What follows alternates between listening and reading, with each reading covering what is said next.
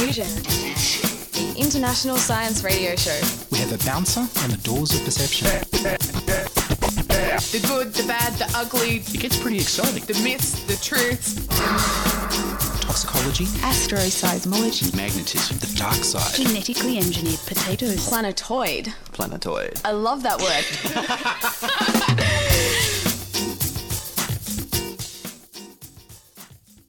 Hello and welcome to Diffusion.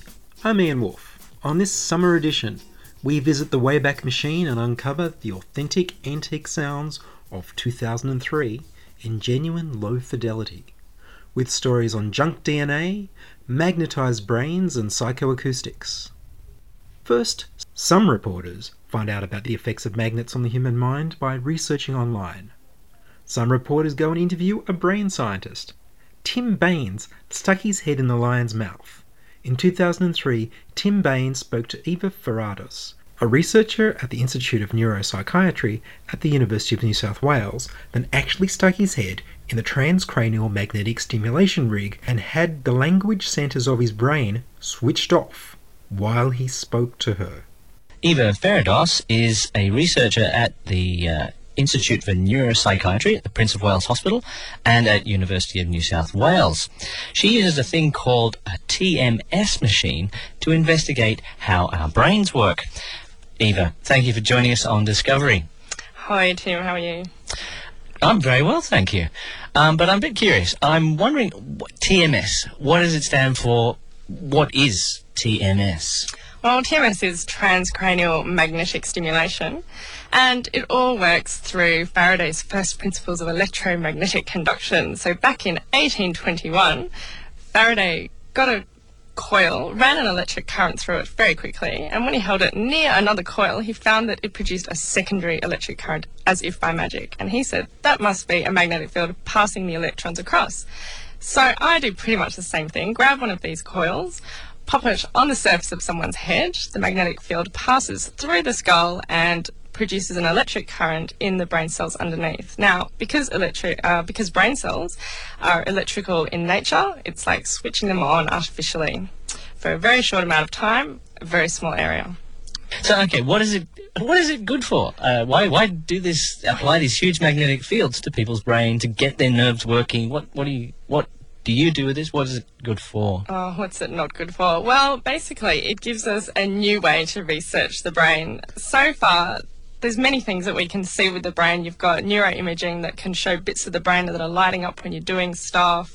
You've got psychological tests to get people to say and do things at certain times. But there's a bit of a missing link, and that's basically matching up an area to a function. And so, if I switch off someone's brain area whilst, say, they're reading a book, and they can no longer read, I can say that that part of the brain is necessary for reading. So it's super useful. Plus, a whole host of other things. It's being trialled as a treatment for depression, for obsessive compulsive disorder, etc., etc. Oh, very interesting. And what do you actually use uh, TMS for transcranial magnetic stimulation? Now that I know that, in in your work. Well, I'm interested in uh, cognition, so the way people think, and I've decided to use TMS um, in working memory. So that's a really basic cognitive function. It's something we're using all day, every day. You're doing it now. Um, it's a form of short-term memory, and so if we start off with really simple stuff like working memory, maybe we can use that to investigate more complex, greater questions of the brain, like who am I and where did I come from? Ooh, big questions. Um, so that that you're looking at this this working memory. What are the some of the other things people use TMS for? Other clinical trials, maybe. Well, as I mentioned, it is being trialled at the moment as a treatment for depression all over the world. Uh, it's coming up with some fairly positive results, but it's still got a fair way to go. Um, also, at my research laboratory, they're also using it for obsessive compulsive disorder, and it's coming up with some real cool stuff.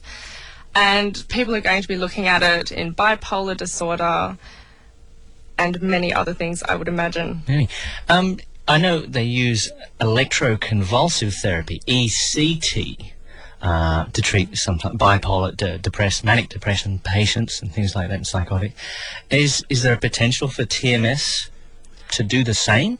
Yeah, well, TMS is sort of the nice version of ECT, if you will. So instead of trying to deliver an electric current directly to the brain, which means you've got to crank the machine right up because you can't get it through the skull, TMS is using a nice magnetic field, gentle, gentle. And so basically, it might be possibly for certain people with certain types of depression the answer to their problems. Very interesting. Now, uh, earlier on, I actually went to uh, the Prince of Wales Hospital where uh, Eva gave me a little bit of transcranial magnetic stimulation, got it firsthand, and a bit of a recording of that session. Um, let's get this straight. Okay, so I'm about to get a few pulses of magnetic field here. What's the frequency? Two hertz. Two hertz, and what's the magnitude of that magnetic field? Uh, 60% of about 1.5 Tesla. Right. One, two, three, four, five, six, seven, eight, nine, ten, eleven, twelve, thirteen, fourteen, fifteen, sixteen, eighteen, nineteen, twenty, twenty-one, twenty-two, twenty-three, twenty-four. Okay, that was weird. And as you can hear there, uh, that what was happening there was, I believe, the, the magnetic coil was placed over a specific part of my brain called the Broca's area, which is responsible for speech. Is that right? Yeah, that's exactly right. So basically, whilst you were trying to say something, I was inhibiting that area which prevented you from speaking. Ooh, scary. Well, it was. It was a little scary, but it wasn't actually. Uh, I was able to walk away. I, you know, the problem I had when I was trying to say those numbers was just I could think it, I could count it, I could move my jaw up and down, but my tongue was just not doing what uh, it was uh, what I wanted to do, which is what it's doing right now. Actually, uh, my brain is obviously not connected with my tongue. Um, Eva Farados, thank you so much for joining us. Totally cool. That was the awesome Tim Baines speaking with Eva Ferradas from the Institute of Neuropsychiatry at the University of New South Wales while she switched off the language centres of his brain with a giant magnet. You're listening to Diffusion Science Radio. Send email to diffusion at 2ser.com. We're brought to you across Australia on the Community Radio Network, into Sydney on 2SER 107.3, and over the internet on www.diffusionradio.com. If junk DNA has no purpose, then why did an Australian scientist patenting junk DNA cause a controversy? From 2003, here's Amanda Hamilton interviewing Dr. Malcolm Simons from the University of New South Wales about the patenting of junk DNA. You've probably all heard of a molecule called DNA. The role of DNA is to code for building proteins. Only 5% of the DNA was found to do that. The remaining 95% didn't seem to do anything, so it was called junk. Now it seems that the junk is not junk after all, and it was an Australian microbiologist who saw the value in this junk DNA. In fact, he went so far as to patent 95% of the DNA of all living creatures on our planet. It was an act of extraordinary and provocative foresight. Researchers are confirming that non-coding DNA holds critical clues to a vast range of diseases, such as breast cancer, HIV, heart disease, Alzheimer's, ovarian and skin cancer. The list is growing daily. A leading figure in world genetics, Professor John Mattick, recently claimed that the failure to recognize the implications of the non-coding DNA will go down as the biggest mistake in the history of molecular biology. Dr. Malcolm Simons has turned junk into gold, inflaming one of the greatest controversies of our time, the control and ownership of our genetic material. I spoke to Dr. Simons to find out more about how this patent came about. Well, the idea the idea was that ge- uh, genes are what matter because they code for proteins, and anything that doesn't code for a protein isn't worth knowing about. And the diseases that we knew about uh, involved errors, mutations in coding region genes. So the focus was on genes, and even though it was known that they represent a, a very small proportion of the total genetic material, the total genome, mm, 5% is the number commonly quoted, basically people breathed a sigh of relief that it was only one twentieth of the genome they had to know anything about. And the rest of it was not even barely given a name, and so it was just thought to be junk. And the in the 80s, uh, we we didn't have the ability, uh, as we have now, uh, to analyze the sequence the DNA at a sequence level, and so there were indirect ways of looking at genes. And although those markers were in the junk region, uh, people's mindset was, what do they tell us about the genes? For example, there's a blood disorder that uh, your audience may have heard the name of, thalassemia, a red cell d- disorder. Uh, well, everybody was looking at the gene that is concerned with the globin that underlies the hemoglobin, that is the blood pigment inside red cells that is defective and leads to the uh, clinical disease. So everybody wanted to know about the globin gene. They were using techniques which actually used markers around the gene more often than in it, uh, but the mindset was let's just concentrate on coding region genes. And when I came along, uh, we had particular genes to look at. Your audience probably knows about ABO blood groups. They may have heard about HLA, that's the genes that are involved in tissue typing that you need to to test and type for when you're matching for a donor for a transplant recipient. Uh, and we were looking at those HLA genes. There are many, many, many more of them. They're much more complicated than any other region in the whole of the genome. And we were still looking at the genes, but the data was coming out of the non-coding regions. So I had a chance to look at whether or not the non-coding regions were junk. Not that we were focused on the non-coding regions, just that the technique worked in the non-coding regions, and it occurred to me, lo and behold, the patterns we were seeing were not junk. They were not disordered. They were not chaotic. They were, in fact, highly non-random and highly organised. And that led me to think that, well, whatever's going on in the non-coding region, it, it junk, it certainly wasn't. And that led you to decide to take a patient out on this junk DNA. No, that was a scientific process where I just, I was living in the United States. Uh, this this research was done in Salt Lake City. I was living in the Bay Area, the new technology that all the younger geneticists know as uh, polymerase chain reaction, PCR, to be able to grow one copy of a gene into a haystack of those copies. uh, was just coming in, so I knew about both worlds, and I was basically commuting between both worlds. And so it seemed to me that if you could, if the if the if the so-called junk region region wasn't junk, maybe we could use this new technique uh, involving sequence amplification to capture all this ordered, non-random information. So it was an idea first, and I put it back into my into my intellectual repository company in Hong Kong, and then eventually that company uh, looked for an investor, transferred those, those that intellectual property into that company, and then sought to protect it by initiating a patent process. By, by putting it in written form and filing it with a patent office as an application for patent. That's what happened. It's been reported that this patent applies to 95% of the DNA of most living creatures. That's what we're reading in newspapers and things like that. Is that correct? I mean, Yeah, it's correct. Is that the, absolute- the patent, the patent that was issued in 1997 uh, refers to the uh, use of the sequence information content in non-coding regions uh, as it as it provides information about coding region genes and combinations of genes in all species. Uh, yeah, in all species. Already, there are over 2,000 worldwide infringements on the patent, which is held by a Melbourne-based company, Genetic Technologies. These companies are outraged and refuse to take the patent seriously. However, this week, the University of Sydney was the first academic institution to pay money to Genetic Technologies. These issues are not going to go away. They raise questions about whether or not it is fair enough for a researcher to patent his or her work and protect its outcome. Or, on the other hand, how much control do we want researchers or corporations to have over our genes?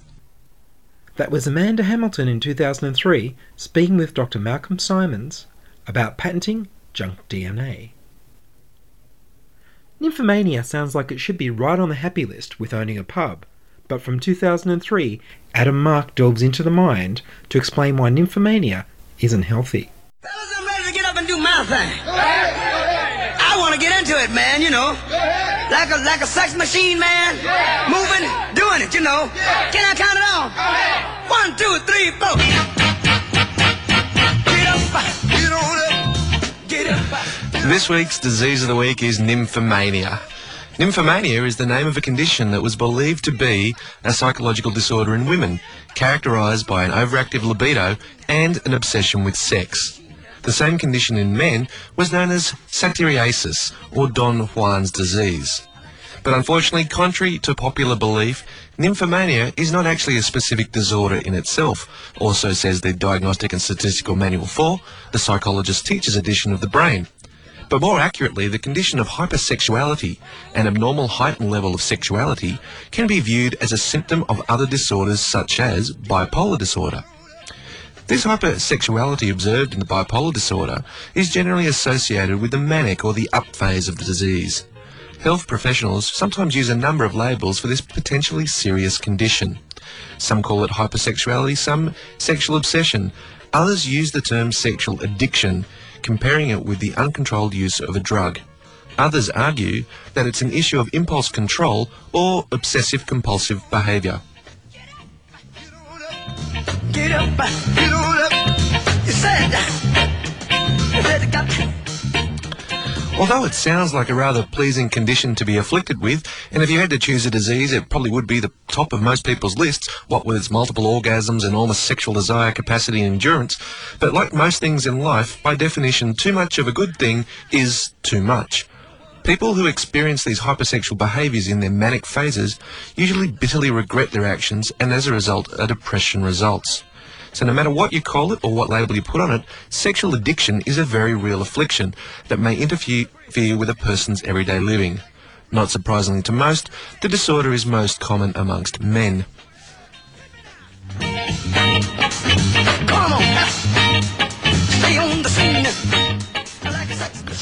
Sexual addiction, addiction is compulsive and it may be displayed in a number of ways, including having multiple sexual partners or extramarital affairs, having sex with a succession of anonymous partners, including prostitutes, using ex- sexually explicit phone lines, engaging in masochistic or sadistic sex, such as experiencing sexual excitement by inflicting or receiving pain during sex, exposing yourself in public, or spending way too much time on the internet.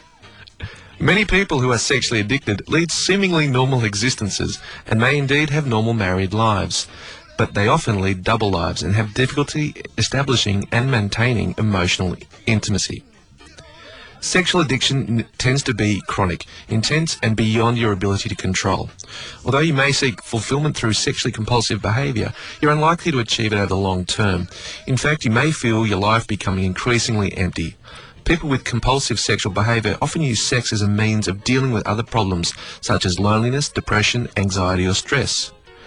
Many people believe that psychological disorders underlie sexual addiction. Sexual addiction may even be used as a coping mechanism for other emotional problems. For example, if you grew up in a dysfunctional family or were sexually or physically abused as a child, you may have an unhealthy attitude towards sex. Feeling lonely and depressed, you may perceive your sexual compulsions as a means of filling the voids in your life. But even if you find short-term relief through compulsive sexual behaviour, your negative feelings soon return, often at an intensified level.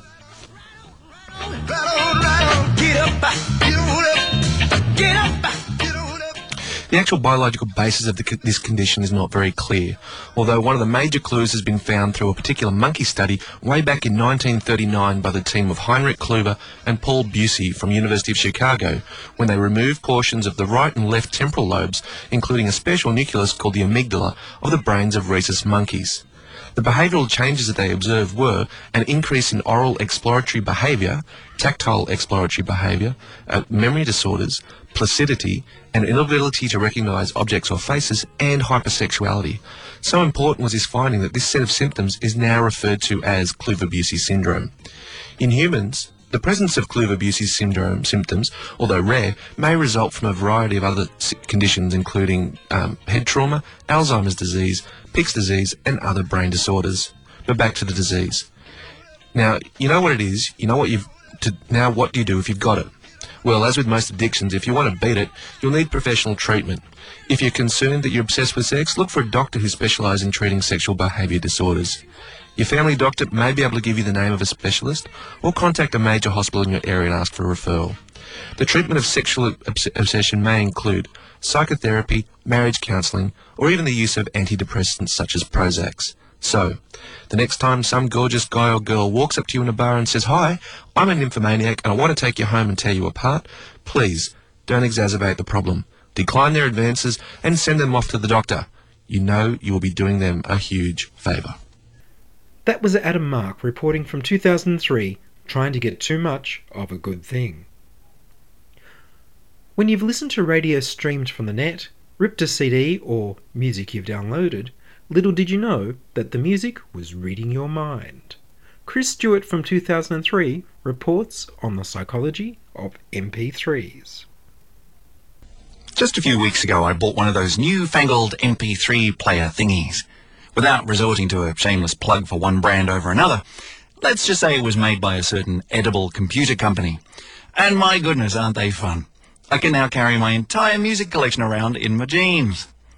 Though, of course, it doesn't mean my music collection is any better now, just smaller. Now the contents of all those CDs that I never played at home can sit on a tiny hard drive in my hip pocket and never get listened to. So after days of playing with my new toy, stringing together Miles Davis with Kylie Minogue, just because I can, I went out to find just how this whole MP3 thing works. And I discovered that my new music player knows a hell of a lot about my psychology.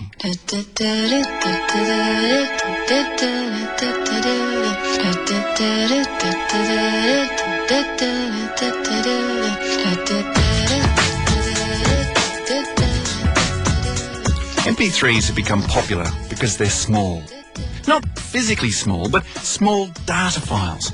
A three minute song on a CD is about 30 megabytes of data, which is more than 20 floppy disks for those of you who remember them. By contrast, an MP3 of the same song is about one tenth that size. And when you're broadcasting music over the net, or moving your CD collection onto a sexy new hip pocket player, that factor of 10 is all important.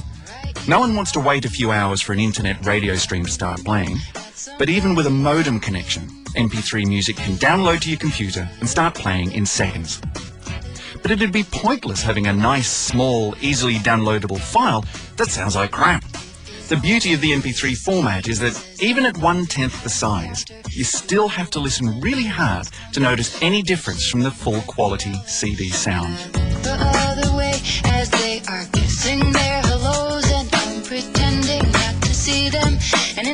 the Cramming all that music onto one tenth the data can't be a simple trick. And the computer code that creates and reads MP3 files has some very cool tricks. File compression is always about removing data, and in music, data means two things frequency and volume. You can't compress music without losing some of the sound. You could make a music file smaller by taking out all the high notes and be left with a low, muddy rumble. Or you could limit the range of volumes of the different sounds in the music and have a flat, listless noise. So you can't just go knocking bits out of the music file and expect it to sound good. You have to be tricky. In fact, you have to use a bit of psychology. Back in the 1980s, a German PhD student called Karl-Heinz Brandenburg came up with a new way to compress music. He was studying the way the brain reacts to the sounds picked up by the ears, an area of research called psychoacoustics. He knew that humans can only hear sounds between the very low notes around 20 hertz and the very high notes of about 20,000 hertz. He also knew that what we hear depends on the sound's volume. For example, we can hear a soft high note, but not a soft low note. But he also knew that if we hear a loud sound immediately before or after a soft sound, we only hear the loud one. The brain takes a short while to process a signal from the ear, and for a fraction of a second, a loud noise can completely swamp a soft one, even if the soft one came first. This is called pre and post masking, and it's the key to MP3 compression.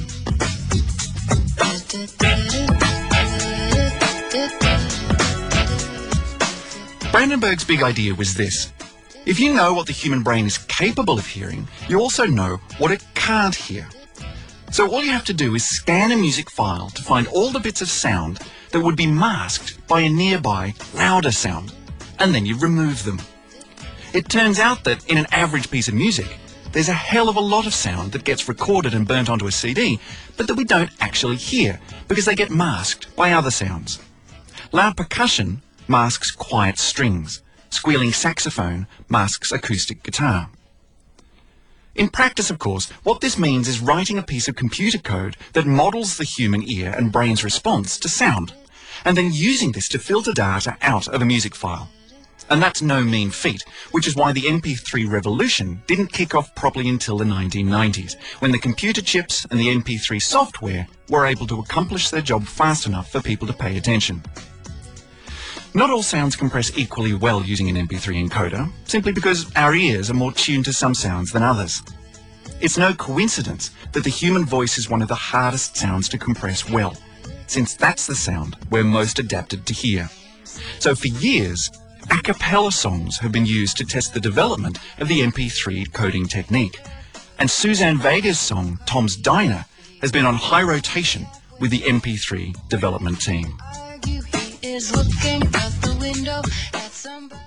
That was Chris Stewart in 2003 explaining the MP3. And that's all from us this time on Diffusion. You can send email to diffusion at 2ser.com. That's diffusion at 2ser.com. And tell us your thoughts, feelings, and stories, or just say hello. Subscribe to our podcast on the Diffusion website, www.diffusionradio.com. That's www.diffusionradio.com. Contributing to the program from 2003 were Tim Baines, Amanda Hamilton, Adam Mark, and Chris Stewart. I produce Diffusion in the studios of 2SER in Sydney, and Diffusion is broadcast nationally via the Community Radio Network. I'm Ian Woolf. Join us inside your audio device of choice for more science wondering next week on Diffusion Science Radio. Looking at the URL, the first thing that sticks out is the colon. And how about a slashing or cutting sound for the slashes? To complete the experience, we might throw in the HTTP and maybe some kind of download sound. www.diffusionradio.com. Lachlan Watmore on guitar.